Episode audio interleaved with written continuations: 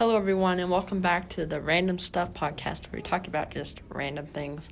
Uh, we're your host, Kingston Bright. And Daniel Salas. Okay, so today we are going to be talking about the Reconstruction era. So, the Reconstruction era happened after the Civil War, or kind of during. So, it started around 1863 and ended in 1876. So, some plans were made to help with Reconstruction, but then some other plans were made because of Lincoln's assassination?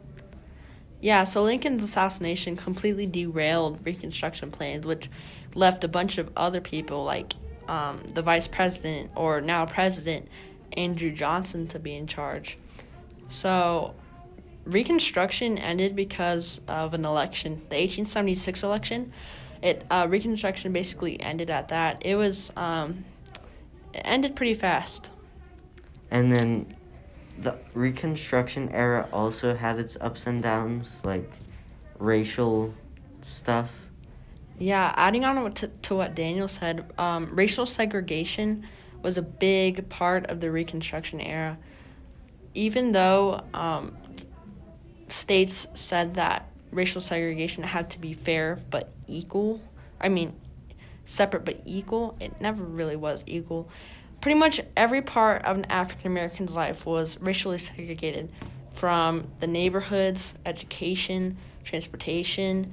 Like they had to have separate first class cars on trains, um, everything like bathrooms and water fountains. All these was um, were racially segregated, and this uh, went up to 1954. So almost 80 years later. African Americans also had to go through other things for voting rights, like grandfather clauses, which meant if your grandfather voted, then you would be able to vote, and this was unfair because black people weren't allowed to vote in that time.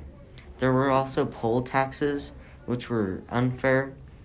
It was unfair for both white and black people, like the poor whites, because they didn't have much money and it was either voting or eating, and then that affected African Americans because they didn't have that much money.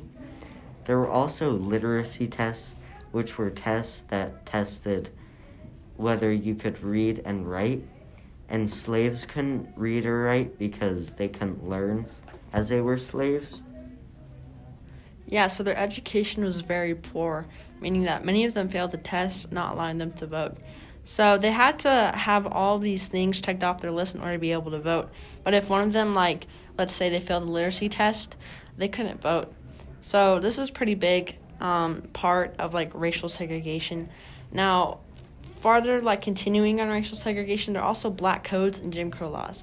These were codes or laws that were trying to reinstitute slavery legally or try to limit slave uh, African Americans' freedom as much as possible to like the bare minimum of what the law said. So you've witnessed this as what we're talking about voting rights. They tried to limit as much as possible. African Americans could vote, but they had to pass a series of tests or they had to meet the curriculum in order to be able to vote. Now, some other um, laws were like racial segregation, separate but equal, and much more.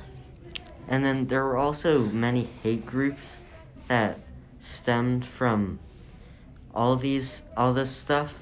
Like one of them is the KKK or Ku Klux Klan, Ku Klux Klan, and that's just a group that is very racist and full of a bunch of white people that think slavery should be a thing again. Yeah, so it was basically a bunch of white supremacists and they went around terrorizing people, or they went and threatened or killed people who ever supported slavery.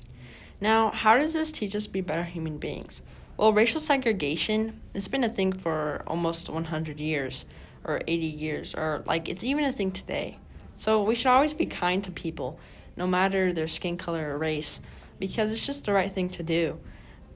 And they have no control over this like the reconstruction era this kind of affected racial segregation. So people today they had no control over how america was shaped back then. And then it also teaches teaches us to be better human beings.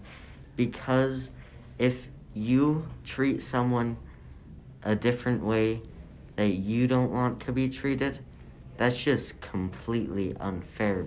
And nobody should ever be treated in a way that other people aren't treated. Yeah, America is an equal country, so should we all treat each other like we are equal? So this is going to wrap up our podcast for today. Hope you like it and continue to read the Random Stuff podcast.